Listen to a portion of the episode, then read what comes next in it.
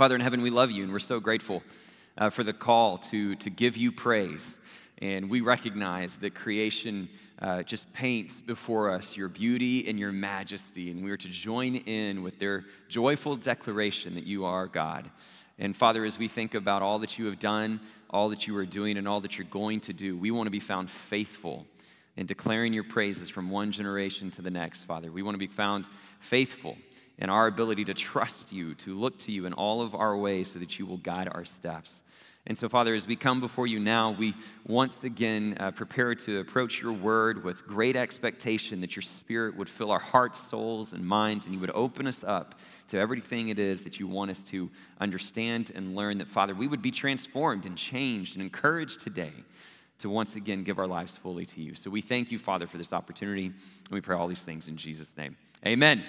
And amen. Thank you all again for being here today. Special word of thanks for Kevin and April in their very creative way of advertising and promoting and sharing what will be an exciting day on October 17th for UBC Sports Day. I do want to offer a couple additional details for the parents. Please be sure to grab one of these on your way out today. We have them at both the preschool entrance and then the entrance towards the back, and we'll try to have some out on the east lawn when you leave. But a couple of things from my vantage point that I want to emphasize is that this really, on so many levels, has a lot of intentionality to it. We want it to really be about outreach, and so we really want to encourage children to invite their friends. Not necessarily that you come and form teams here at UBC, but go to your neighbors, go to your friends at school, and use this as a way for outreach and an opportunity to engage in other families and to build those relationships. And to really, not only that, but to point to what is obviously a really good cause. And that's really what I think ties all this together, not just for our children, but for all of us. And we really want this to be a church-wide event, not just something that our kids do after service one Sunday. And so what we're encouraging discipleship groups to do, or you to do as an individual, is to sponsor a team or match a team's donations, because we're going to ask every child to put something in to participate, whether it's a quarter, a dollar. We want them to give something, to present an offering, and we want to kind of join with them in that endeavor. And when we were praying through, well, what can we, really kind of direct those offerings towards, we were in these conversations with Buckner about a lot of different other things. And as you all know, our call towards foster care and adoption is something that we're very passionate about here at this church. And there's been a recent crisis in the foster care world over the last year or so. Back in March, there were these reports of somewhere around 180 foster children having to stay in foster care offices because there's just not enough families. And so these children don't have a place to stay. Well, then Texas came out and kind of made a law against agencies and facilities using their office spaces to be a place to house children. And so children literally didn't have a place to go, and agencies had to scramble to try to meet this crisis and this need. And so Buckner has entered into an agreement with the state, and they have these different safe housing options, but it wasn't a part of their budget, so they're raising funds to give children a safe place to stay. And they've set a goal, and for every $45 that is raised, you give one child one safe night of a place to stay. So our goal is to see how many safe nights we can provide as a church, if that gives you a point of context. So some of that information's on this. That's why we want every adult to walk out with one of these today, because we want everyone to participate. We want this to be, even if you don't have children, but you know children that would want to participate, it's for a good cause, and it's an opportunity for us to gather together and to not just engage the community around us, but make a difference in the other lives of children that really, really need it. And so please grab one of those before you leave today. The only clarification, as great as their illustration was, is that it won't be baseball. It'll be soccer, but that's okay.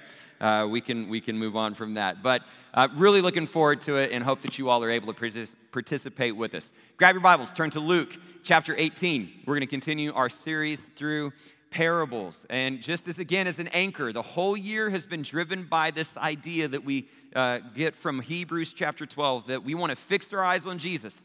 I remember going into this year thinking about all that the pandemic had done to us and is doing to us, and just the stress of today's world and culture, and trying to figure out how do we navigate through all of these uncertainties and this tumultuous terrain. And what the Lord really laid on my heart was just that call, just focus on me. right? Just keep your eyes on Jesus. And it was that idea that really kind of structured the rest of the year. It's why we spent the season of Lent looking at the different names of Jesus. It's why we've looked at the words of Jesus that were offered to the churches in the book of Revelation. And now we're looking at his parables and how the power of story captures hearts and minds, how Jesus' parables have changed the world. And we've hit on a number of different parables up to this point in the series. We've looked at the parable of new wine. We've looked at the parable of judgment, of the good sower and how you receive the word of God and the kingdom of God. We've looked at the rich young ruler. We've looked at watchfulness. There's so many different parables we've looked at, and that's one of the things that I really like about the parables is that they have a great variety, right? There are so many different subject matters that Jesus hits when offering these stories, and each story actually has multiple lessons within it, and there's a lot of different directions that you can go. So there's a lot of flexibility in going through this series on parables. Now, in each lesson that we've arrived at, we try to focus in on the audience, right? Understanding who it is that's hearing this particular parable, because that really gives some important insight to how we should understand the parable itself. And so on some occasions, it's been just the disciples. On others, it's been just the Pharisees. Sometimes it's a large group and a mixed group. And where we're going to be today in Luke chapter 18, if you were to kind of turn to the left a little bit and go back to 17, I think verse 20, you see another reference to somewhat of a mixed audience. The disciples are again with Jesus. The Pharisees are in the crowd, as well are some others. But as you move forward over the next chapter and a half of these various parables that Jesus offers, you get to the middle of chapter 18, where we're going to be today, and it's a very specific group. He says, to those who are confident of their own righteousness and look down on everyone else, Jesus told them this parable. So this is the audience that Jesus has in mind for the parable today, to those who are confident of their own righteousness and look down on everyone else. And so I want to make sure that we understand that particular audience. When you see the word confident, we've talked about the word confidence on numerous occasions, usually from a positive vantage point, but that's a different Greek word, right? That word that you find that we've spoken of a little bit more positively speaks to boldness and courage that is typically anchored in freedom. This is a different word in the Greek language. This is a word that is translated or defined as to be persuaded or convinced or even in some context corrupted, right? So it's totally different connotation. What you see here is Jesus is talking about those who have persuaded themselves or convinced themselves of their own righteousness. And as a result, they're looking down on everyone else. So it's a very specific group. And I think that's an important piece for us to have in mind as we read this parable today. But it is one of my favorite parables that Jesus teaches. It's not one that requires a whole lot of interpretation. It's very straightforward, but it's very powerful, and one that I think carries an important message for us this morning. So let's follow along in chapter 18, picking up in verse 9. It says, to some who were confident of their own righteousness and looked down on everyone else, Jesus told this parable. Two men went up to the temple to pray, one a Pharisee and the other a tax collector. The Pharisee stood by himself and prayed, God, I thank you that I am not like other people, robbers, evildoers, adulterers, or even like this tax collector. I fast twice a week and give a tenth of all I get. But the tax collector stood at a distance. He would not even look up to heaven, but beat his breast and said, God, have mercy on me, a sinner. I tell you that this man, rather than the other, went home justified before God. For all those who exalt themselves will be humbled, and those who humble themselves will be exalted. All right, it's a pretty familiar parable, and one that you may have come across before. And I'm curious, how does it initially strike you? Like, what is your initial response to this particular parable? And I think a lot of times we go into this parable with certain preconceived notions because of the two main characters that are involved, the tax collector and the Pharisee. And if you've grown up in church at all, or even if you've been around church just a little bit, even if you're just reading the Gospel of Luke for the first time, at this point in Luke's Gospel, you probably have some preconceived notions about those two characters. Right? At this stage, you probably have realized Pharisee equals bad, right? Pharisee is a villain. There have been enough interactions between Jesus and the Pharisees throughout Luke's gospel that we see it's typically confrontational, and Jesus is typically challenging them on some of their approaches and their way of living. Tax collectors are typically received by Jesus and embraced by Jesus. And so we tend to have a more positive view of a reference to a tax collector. And so it's easy for us to read this parable and bring those notions into the story. But we need to deconstruct that a little bit, because that's not how the audience would have heard it. The audience that was actually there in that moment would have not had those same sort of impulses or inclinations or stereotypes. Right? Here's what would maybe be a little bit more common from a contemporary point of view. Imagine if I was up here one day and I said, hey, I want to tell you a story about an elementary school teacher and a politician. Right? Your stereotypes, your assumptions about what that story would look like would fit the mold of those particular characters. Right, especially if I was going to tell you a story about how those two came to church to pray. You would probably anticipate a prayer from the elementary school teacher being somewhat innocent, something compassionate, something that's mindful of others, and the politician, a prayer that was maybe rehearsed and insensitive and insincere and maybe just a photo op or corruption, whatever the associations are with those particular arenas. And that's how they would have heard it. But the Pharisees, well, those were the people of integrity. Those were the people of God. Those were the people that understood what the law was supposed to be and how you were supposed to live. Tax collectors were villains. They were corrupt. They were the cheats. And so that's how the audience begins to approach this story. And I think that's important for us to deconstruct that, because it helps us better learn the lessons that I think Jesus really wants us to hear. Right? Because he's going to challenge your preconceived notions about people, and how it is that we really understand that people find righteousness and how righteousness is defined, especially before God. And a lot of times we like to just throw labels on people based on those reputations and draw those conclusions. And Jesus is going to confront that head on. So as you read through the parable, you notice something's a little off, right? You can start to hear a little bit that maybe that prayer from the Pharisee isn't exactly what you anticipated, and the prayer from the tax collector is something a little bit different, and that's kind of how Jesus warms you up to the point.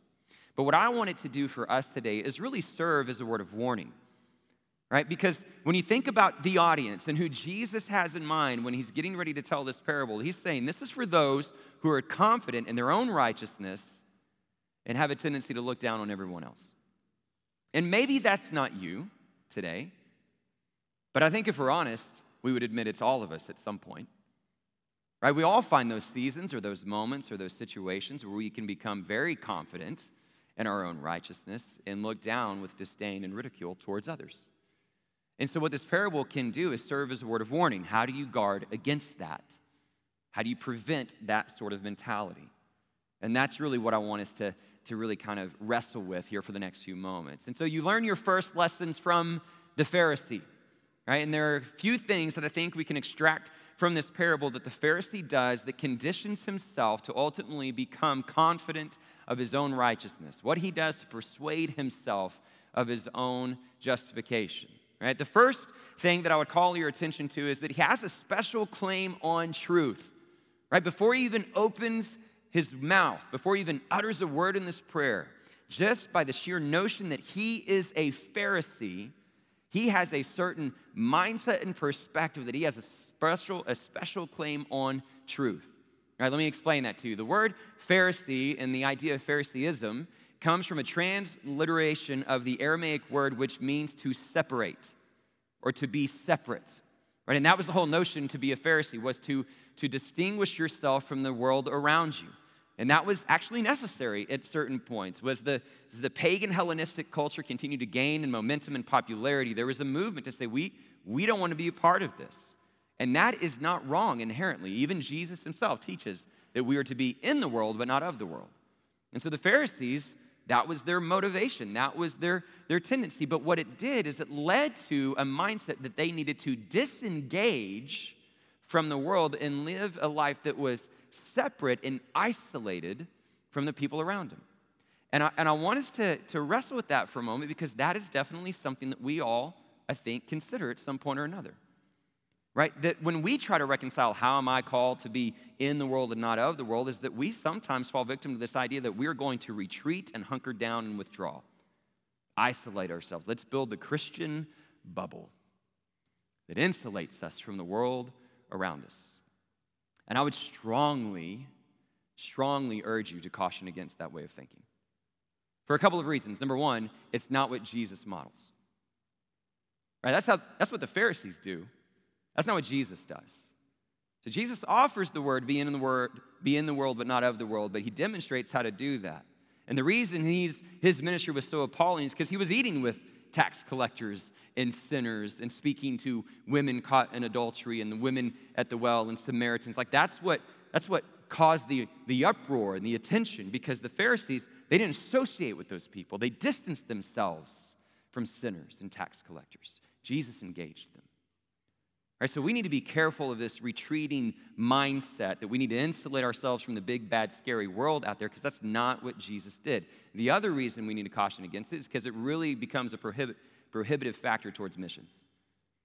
Right? How are you going to effectively engage people if you don't know them?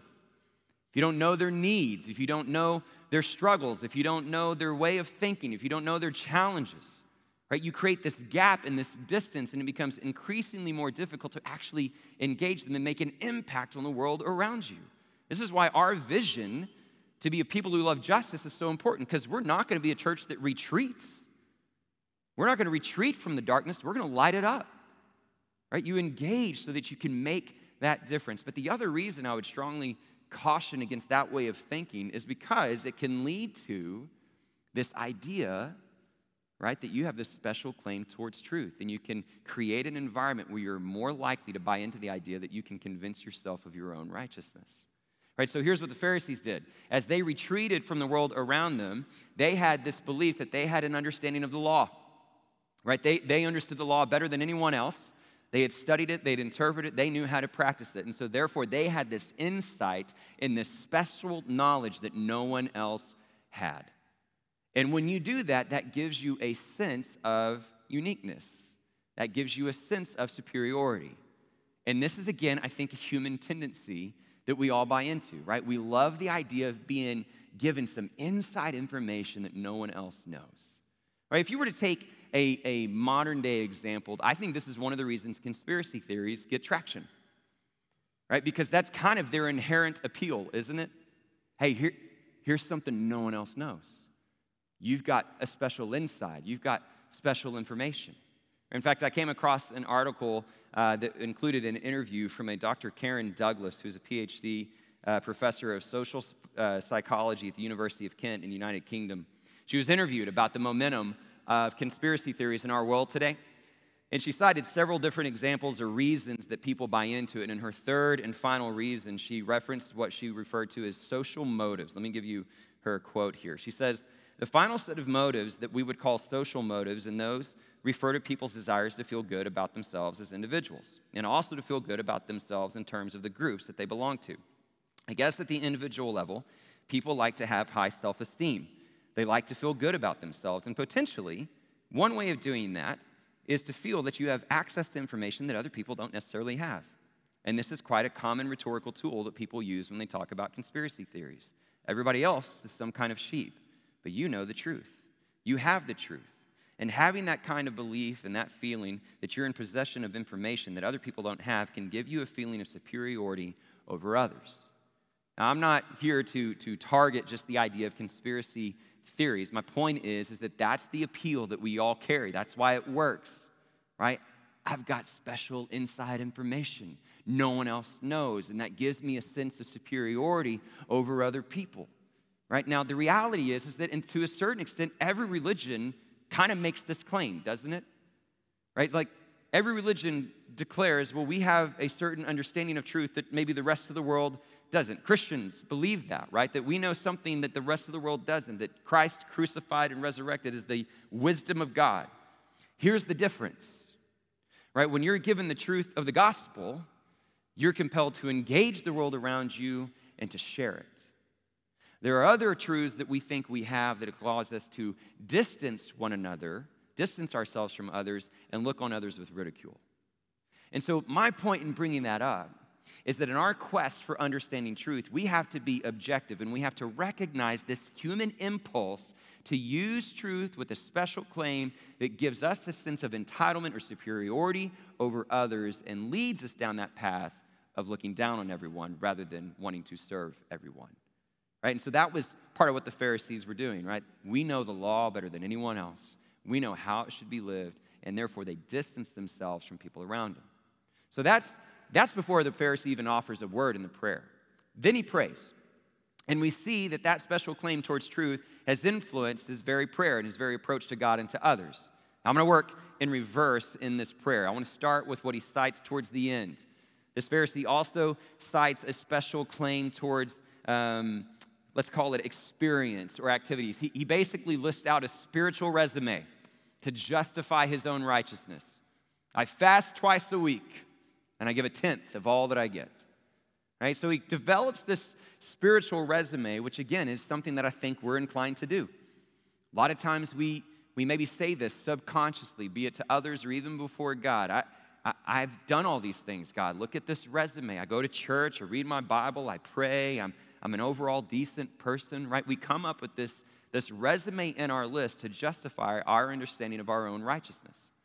The reason that can become problematic is that when you begin to live there too consistently, your relationship with God becomes contractual, right? It's almost like there's a transactional nature in our relationship with God rather than a covenantal one, right? So the point being is that a lot of times what we'll do when we think about these spiritual resumes that we might bring before God is we'll think, God, give me X because I've done Y and Z, right? God, give me these things because you know I've done all of this. Why would you hold this for me when I'm doing all these different things? And we bring our spiritual resume before the God as some form of justification of our own righteousness and what he deserves us. And the problem with that is that it goes against the very essence of the gospel.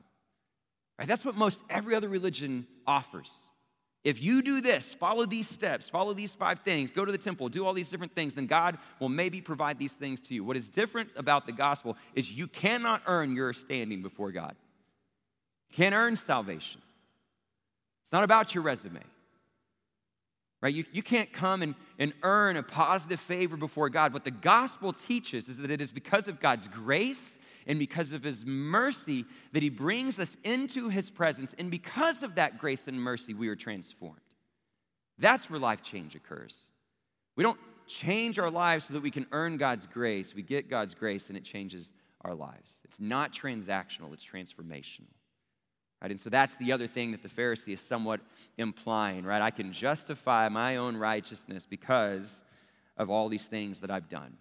Now, where that often typically goes, the third element and kind of the safeguard we have to be mindful of is not just that we often can find ourselves with a special claim to truth or a special resume, but then we believe we have a special privilege over other people. And that's the heart of the Pharisee's prayer, right? He comes with this prayer of gratitude, and he says, I'm so thankful that I'm not like these robbers, these evildoers, these adulterers, and even that tax collector. What kind of stands out to me is you think through the list that the Pharisee offers is he moves from being general to specific, right? It's initially just general groups, but then also towards the end, it's a specific person. It makes you wonder, did he know something about this tax collector? Did he know this tax collector's past or the reputation? It's hard to say. But it's, again, an example of what we often do. Sometimes we justify our own righteousness or our own view of ourselves by comparing ourselves to a general group or maybe someone specific. I used to do the group thing all the time when I was younger, right? My mom would get upset with me. Maybe I hadn't cleaned my room. I'm like, Mom, at least I'm not like a drug addict, right? At least I'm not like a partier, and I'm just like painting a broad brush with all these other people. See how good I am? How terrible this group is over here? And then I think a lot of us, when we're honest, there are specific examples. And we either think to ourselves, or we maybe say in privately, or maybe we say to loved ones, or even to God, well, I'm not like that guy. God, I may not read my Bible a lot, but I would never do what he did. And it's that human impulse, man. Bring others down so that you can make yourself feel better. And that was the distorted view of the Pharisee, right? He was truly looking down on everyone else. To look down means to ridicule. And so where do we see this play out? Like, where do you see this a lot? I can give you a couple examples, right? Like, I think in our culture today, we see this play out a lot in the political arena. So if you think about it politically, there's a group that you're going to identify with, typically. And that group will lead you to believe that you have a special view of knowledge, a special insight. You know how the world should work, how government should be run, what policies to enact, what's right, what's wrong, what's moral, what's immoral. You have that special claim to truth. And you have evidences. You got a resume that you can use to point to it and justify that belief and that conviction. And anyone that opposes that needs to be looked down upon and ridiculed. They're an outsider. And we're filled with an environment right now where people just ridicule one another because they don't have the same knowledge or the same experience or whatever it is. And so let me just be very clear. It's never okay for believers to engage in that sort of engagement with other people. It's never okay to be a people of ridicule. I don't care what your convictions are.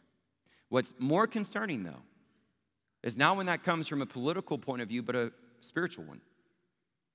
And we have to acknowledge and repent of the fact that churches have historically and in many occasions positioned themselves with the same sort of attitude to the world around them.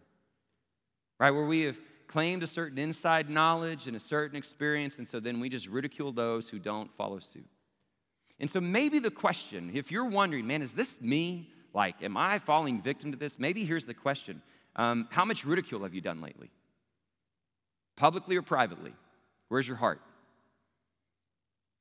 How many people out there do you find yourself frustrated with and you're ridiculing because of their view, or their position, or their stance? How often do you find yourself doing that right now?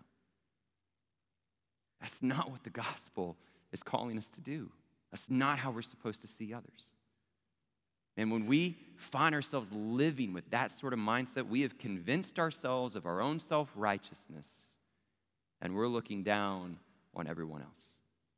That's exactly what Jesus is calling out. What is so concerning about that position and that posture is it robs the gospel of the very grace that it's founded upon. I love the way that John Nolan brings this to fruition or brings this to clarity. He says about this particular parable, on first appearances, our Pharisee presents very well, but things are not at all that they may seem. In ways that are not at first easy to put one's fingers on, something seems not quite right. We are not warmed by the love of God when we are in the presence of this upright and apparently godly man. When we examine this man closely, the flaw lines begin to show. And what we see is a man whose apparent love for God is not at all at the same time a heart of compassion for his fellows. Righteousness for him drives him far away from others. It builds not bonds to those with whom he shares life in Palestine. Well might the Pharisee thank God for his advantages, for they were real enough. But along with them comes responsibility. Here's what I love. If grace does not lead to grace, it turns out to have not been graced at all. Love that. What the Pharisee was missing was the very grace that had saved him. And so we as believers, we need to guard ourselves against believing in our own sense of righteousness because that cuts out grace from the gospel. But the more in tune we are to grace, then the more it leads us to extend that same grace to others. Enter the tax collector, someone uniquely and intimately aware of his need for God's mercy and his grace. Listen to the contrast in these prayers. Here comes the tax collector now, and his posture is vastly different from the Pharisee. Stands at a distance, unable to even look to heaven, and he beats his breast. Have mercy on me, O God, a sinner. Knows exactly who he is. Knows exactly his condition of brokenness and comes and confesses it, needing a reminder of God's intimate and amazing mercy. And so with that posture and with that request, Jesus offers the plot twist, right? Here were your conceptions. You thought the Pharisee and the tax collector, you envisioned something totally different. Let me tell you, you want to know who went home justified? This one. This man over here. He's the one that left justified, right? The word justified means to be made right, to be acquitted, right? It's a reminder that we all live in this distorted and tense relationship with God, the separation with God that needs to be bridged. And that bridge has occurred, that justification occurs only through Christ and through the mercy of God, not through anything that we can ever achieve or earn or claim. And so with that justification, Jesus then makes the real point of the parable. Whoever tries to exalt themselves will be humbled, and whoever humbles themselves will be exalted. And it leads us to a great reminder of the posture that we are supposed to bring when we come before God. It's not just the posture that we bring before other people, but the posture we bring before our very Creator. And for me, that's really the question of the morning that I really hope you wrestle with and reflect upon, right? First, thinking about the tax collector's prayer. When was the last time you cried out for mercy? When you think about your prayer life, how often is it infused with a desire and a call for mercy? How in tune are you with your own sinfulness? Right, the Pharisee comes with a prayer of gratitude and self-declared righteousness. The tax collector comes with an understanding of his own sinfulness and a need for mercy. How often are our prayers filled with that call and that desire for God's mercy and grace? How in tune are we to that sinfulness? But the other thing I want us to wrestle with is, what is just our posture? What posture do we assume before God when we come before Him? Because that posture will greatly influence any posture we assume before others. And so here's my takeaway when I read this parable. When I look at this parable and I extract it and think about our context and I think about conversations that I've had and things that I've seen, here's where I feel like it resonates with us. I think for some of us in here today, we are like the Pharisee. Right? I really do. I think some of us have a certain environment or context or season where we've convinced ourselves of our own righteousness. We have the spiritual resume ready to go. We have a certain understanding of what we've done, and we feel like that earns us a certain privilege and posture in front of God. And so if that resonates with you at all, if you can be honest and say, man, my life's been filled with more ridicule towards others because of that sense of self. Man, today's a day to repent and confess that. And I think some of us, that's exactly what we need to do. But there's another group, and this is the group that I probably hear from more. And I don't know how widespread it is. I don't know if it's maybe just something recent, but there's another group that I really want to speak to this morning as well. There's some folks that would be very quick to admit, man, I am not the Pharisee. Not at all.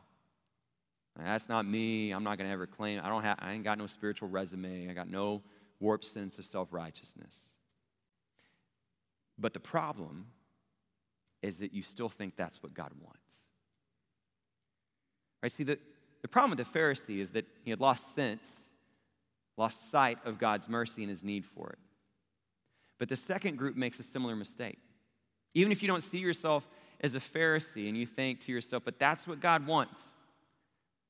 How many conversations have I had with people that have said, you know what, man, I don't go to church enough. I don't read the Bible enough. I've made too many mistakes in my life. I just don't know that God really wants me or would listen to me or would value me.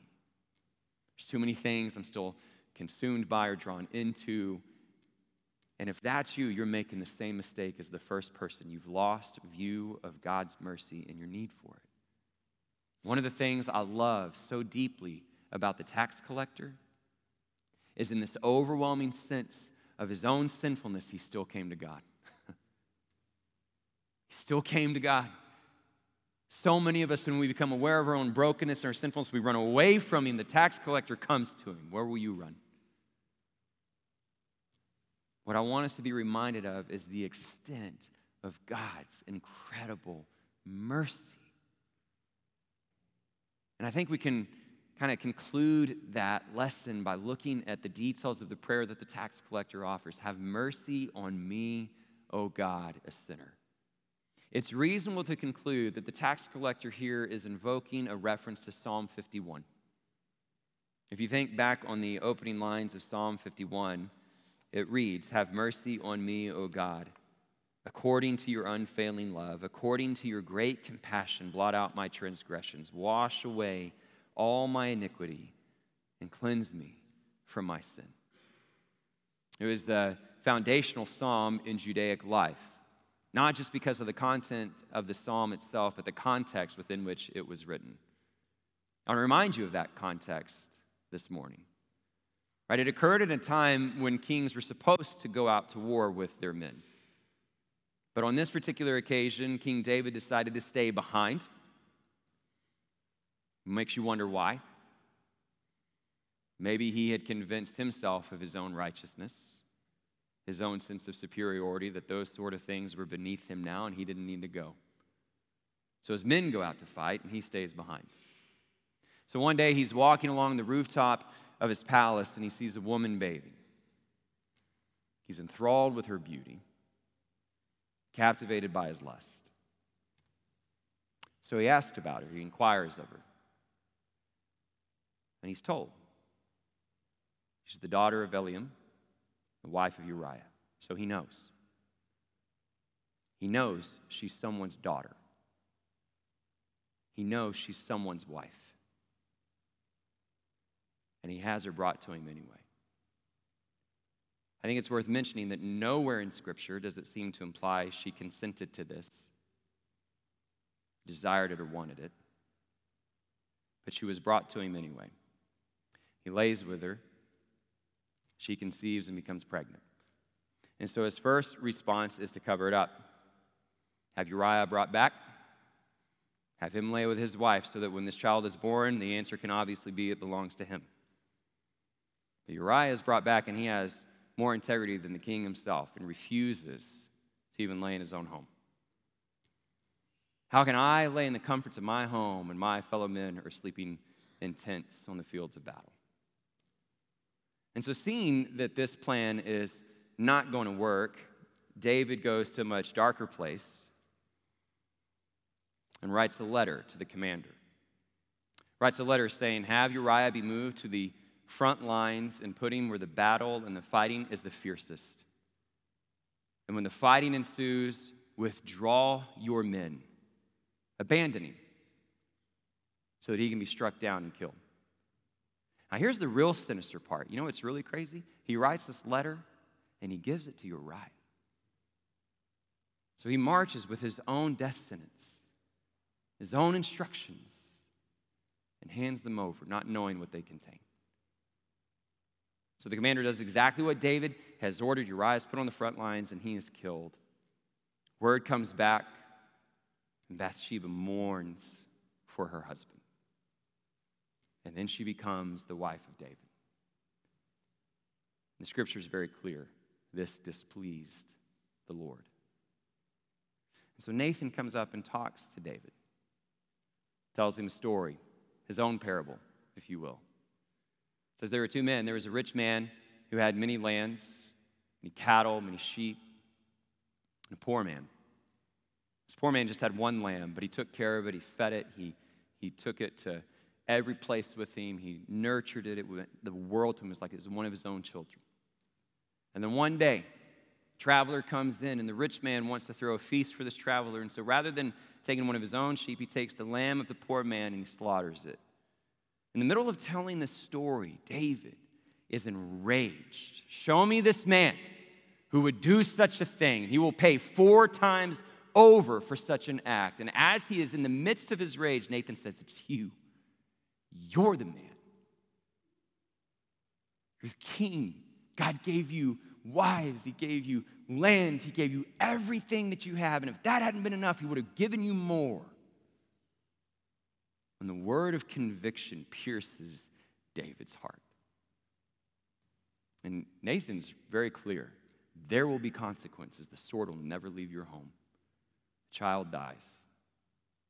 Consequence for this act. But in the middle of all of that conviction and grief and guilt, you know what Nathan says?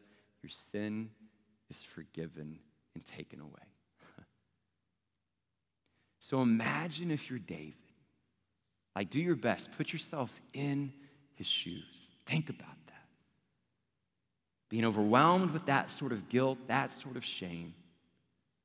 Being guilty of deceit, of adultery, of lust, of murder. I mean, that's a long list. And it was in that state, in that season, that David kneel down before his God and said, have mercy on me, O God, according to your unfailing love. And so Psalm 51 and that story of David became an anchor for the Jews to remind them that God's grace and mercy can forgive even the most horrific acts. And so if there's anyone here today that comes before God thinking your shame is too great, your guilt too strong, that he isn't here for you, let me remind you that no matter how far you have fallen, God's grace is deeper still. Come before him today, not convinced of your own righteousness, but may all of us come before him once again mindful of our own brokenness and our need for his love, our need for his mercy. And let's come before the throne and give praise and celebrate that his mercy is always more. Let's pray. Father in heaven, we do thank you for your amazing grace, your unfailing love. God, your compassion that extends from one generation to the next. God, your incredible mercy that we so desperately need. And I would just pray, Father, that if there's anyone here today that has never truly tasted and seen the depths of that mercy, reveal it in fullness to them now in this moment, God. Open their heart, open their mind and their soul to receive it. God, let us all be a people of humility, who are quick to confess, ready to repent. And rather than to list out our own resume, may we champion the cross and the mercy that it provides. God, for any of us that feel that our sin is too great for you, our mistakes too vast, we come before you today, Father, in humble adoration, giving you praise to know and declare to ourselves, to each other, and to the world around us that your mercy is always more. So have mercy on us, O God, according to your unfailing love.